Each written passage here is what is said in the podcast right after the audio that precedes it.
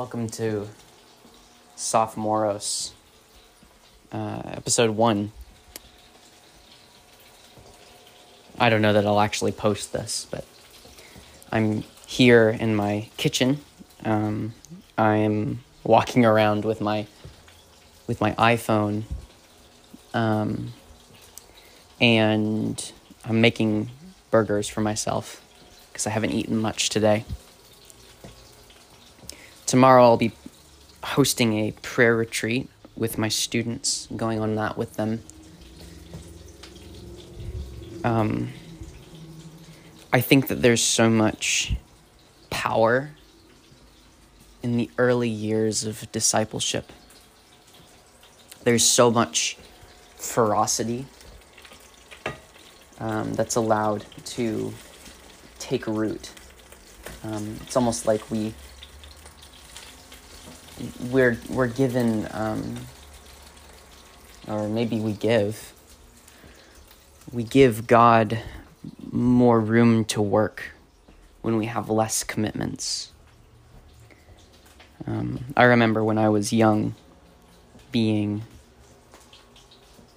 in these times of deep prayer and deep communion with God and it was a it was a highly unknowing communion. And he was a god at least in my mind who um, i had not spent uh, nearly enough time nuancing or refining. Um, you know his picture was blurry um, or it was it was sharp in the wrong ways. It was wrong wrong headed um, but there's so much room to move in early discipleship. I would say that's maybe one of the things that I appreciate the most about my job. I'm a youth pastor. Um, I get to I get to be a youth pastor, and for me, when I was 17, um, I felt the call into ministry. And when I was 15, I felt the impact of of God in my life, the first impact. Um, and God seemed so present then, present in an alien way, like present as as someone who I didn't expect to be present. It, there was a sweetness. I I think it's similar to, um, you know, if you buy a new car, how the first few weeks of driving it, you get in your car and you're like, I can't believe I have a new car. And it just feels new and it feels different and it confronts you every time you get into it. And, and there's like a new encounter. But the enc- encounter kind of slowly wanes away. It's the same, I think, with love um, romantic love, friendship love. Um, anytime you meet a new person, it's so exciting and there's sparks, and you're willing to change probably the most of who you are um, to to match them in the early parts of knowing them because they're new, um, and so you're you're you're kind of you're conforming and contouring to them. So, anyways, it's the same with God.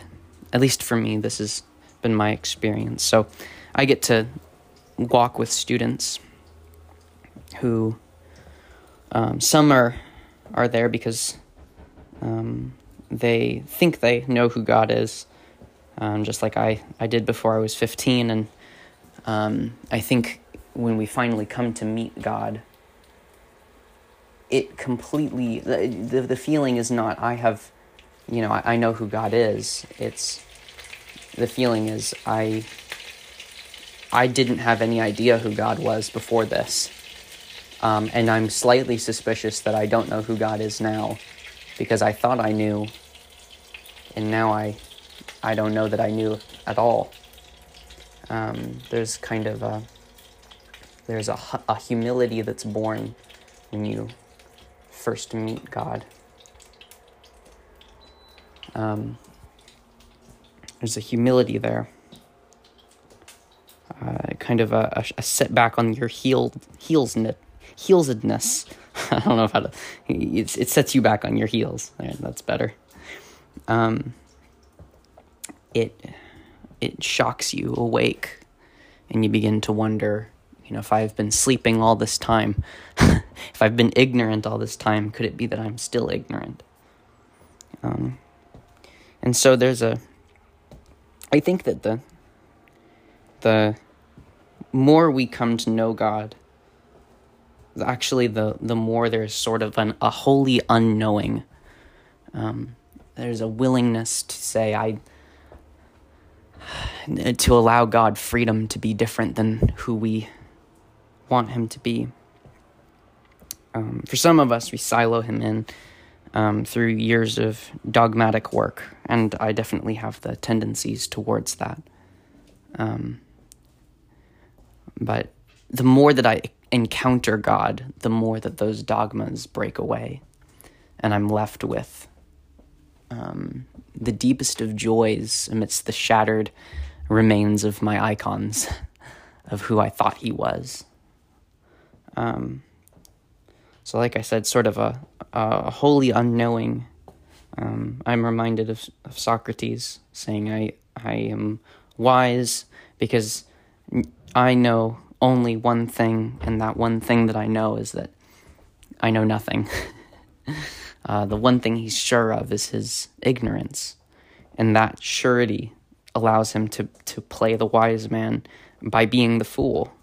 Um, in his writings, he often is talking to people and basically deconstructing their entire worldviews, um, their dogmas, their icons, their pictures of who they, how they see the world. Because, um, because you know, we we um, we would rather hold in our minds um, a simple lie than a complex truth.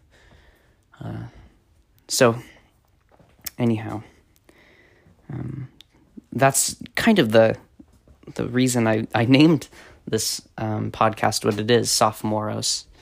Um, Sophomoros is the Greek um, for, you know, we, we call people sophomores, right?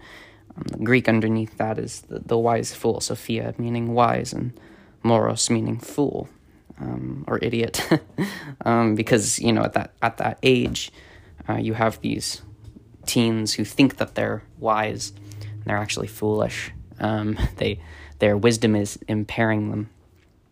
But I almost mean it in an opposite way. Um, I, I I want um, to be someone who who holds first to ignorance in the pursuit of wisdom and doesn't hold first to wisdom and end up in foolishness or ignorance. Um, that's that's one of my hopes, and it's one of the hardest things for me because I do feel a uh, almost a a compulsive um, draw in me towards categorizing and labeling um, and and putting away. Um, Kierkegaard, I'm not sure where he said this is one of those quotes that floats around the internet, but it it stuck with me. He said once that once you've labeled me, you've negated me. Um, I think that's so often the case. We, and I think we can do that in our politics. I think we can do that in our psychology, right? Um, I think that that's largely what's at play right now with um, where the victim culture, you know, you hear about that all the time. Oh, uh, the kids nowadays are are victimized. They they feel victimized. They play the victim. Well, what that is is um, it's it's a long held, um, you know, narrative uh, that if you are broken, then that can explain everything that you do, and so people are identifying with their brokenness in a way of justifying their behaviors. Um, there's a we we we almost label ourselves in order to negate ourselves, but then we remain weak. Um, so, anyways, we see it in the Christian world as well. I'm I'm a Christian, obviously. um, we see it in the Christian world when when we say, you know, we're all sinners. We're all sinners and that we use that label. Uh, nobody's perfect, right? We use that category of not perfect, can't be perfect, to negate progress, um, to negate ourselves.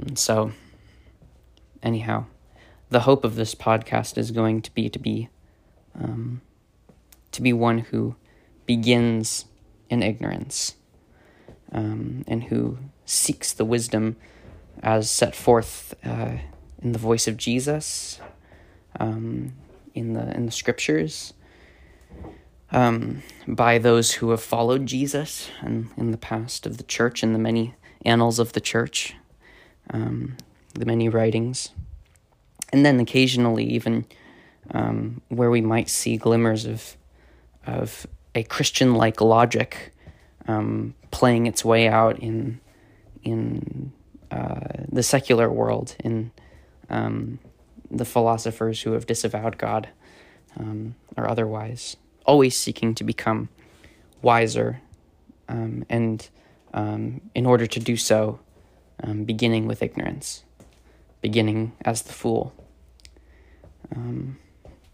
I I do think that there's a an interesting paradigm that you see throughout, especially in the writings of Paul, the idea of the one who is um, the one who's weak being the one who God um, displays his strength in, the one who, you know, he, he talks about, I think it's in Second Corinthians, uh, beginning of Second Corinthians, he talks about how the the Jews seek a sign and the Greeks seek for wisdom, right? So the philosophy.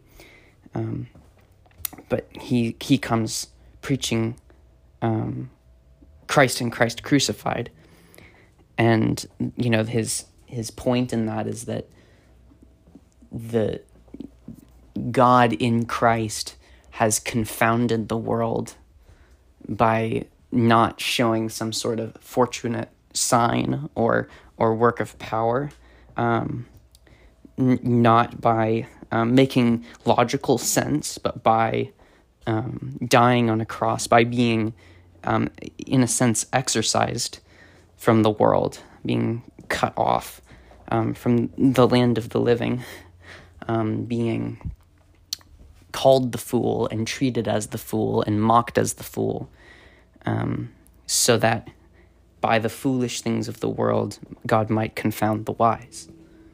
Um, the the problem with both the the Jews who rejected Jesus and the Greeks who rejected Jesus was um, was the decision that they were already wise, um, and and the uh, decision to um, measure Christ's appeals and his claims by their own um, metrics, by their own understanding of what it meant to be wise. Um, the Jews, the signs, uh, the Greeks, the philosophy, um, and they, by their by the thing that they thought was keeping them safe, by their strengths, by their so-called wisdom, they ended up jeopardizing themselves by by um, and by disqualifying themselves from faith in Christ. Um, and so, in a sense, that's the the ultimate downfall of man is our pride causing us to uh, deteriorate. It's the lie of the garden, um, the the pursuit of the knowledge of good and evil outside of God, external to God, the decision um, to become, as the Bible Project would call it, the the definers of good and evil for ourselves. And I don't think that that meant some sort of relativism. Um, I think it actually has to start with some sort of relativism, but it doesn't mean that cognitively we're we're thinking of the world in relativistic terms. It's not just whatever I think is good is good. Um, but that it's the assumption that somehow, if even if we disclude God from the picture, disinclude disinclude God from the picture, um, we might still have the ability to determine right from wrong. Um, it's the idea that somehow, apart from God's grace, we have the ability to measure um, wisdom, and yet um, wisdom begins with the fear of the Lord, it become it begins with the the reverence and submission to um, our creatureliness, the fact that we are not the creator, and that we do not have access to that form of information outside of the creator. Um, and it, it, you know, it, on a deeper level, it assumes that we are alone. Um, Adam and Eve, when they were contemplating taking the fruit, they had to decide um, that God was not for them anymore, um, or that whatever they would gain by eating the fruit would exceed God's being for them. That that God was not going to teach them good and evil, or that um, what it meant to become a god was what was good for them. Um, they they began thinking apart from God and without God as the as the um, the pillar and and uh, author of truth. And so, of course, everything falls apart after that. Um, and I think that's the, the recurring theme. It's it's unfaithfulness, right? Um, in Romans, Paul says that um, that which is not from faith is sin and I think that that's one of the best definitions of sin we can we can grasp for. We always talk about it being some sort of, um, you know, some action that cuts off relationship with God, and I would actually say that maybe um, that which is not from faith is sin. So that which does not line up with faithfulness to God, with um, unity with God, with uh, trust in God, that is the sin. And that's why um, we can say that sin happens not just externally, but internally. It starts in the heart. Um, our, our hearts harden, right? They are not moldable to the God of the universe. They, they, do, they decide to be, like, to, to decide to be hard, right? To, um, to, uh, push back, right? That's it's a resistance, it's a stubbornness, and the only one that has the right to be stubborn is God. Um, the only one that has the right to be unmoving, unchanging is God. And so we are, when we become hard hearted or we become stubborn or we become unfaithful, um, we are becoming hard to the one whose hand, in whose hands we should be uh, soft um, we are we are supposed to be the creatures. So, you know, at the very heart of um, of our brokenness and of our downfall and of the illness within us, it is that we do not trust that God loves us, and we do not trust the type of love that God has for us. We seek more. We seek to love ourselves um, because we trust ourselves more than we trust God. Um, we trust that which is made more than the maker. Um, and that's Romans 1, right? Like that's the, they paid um, service and worship and, and reverence uh, to the creature rather than the creator, right? Um, so, anyways, yeah, that's uh, that's kind of what I'm thinking right now. Um, I think the wells run dry for now. So I'll I'll put the um, the bucket down there another day. But this is uh, this is the first ep- episode of Sophomoros, and um, let's all seek the foolishness of Christ that is true wisdom together. Amen.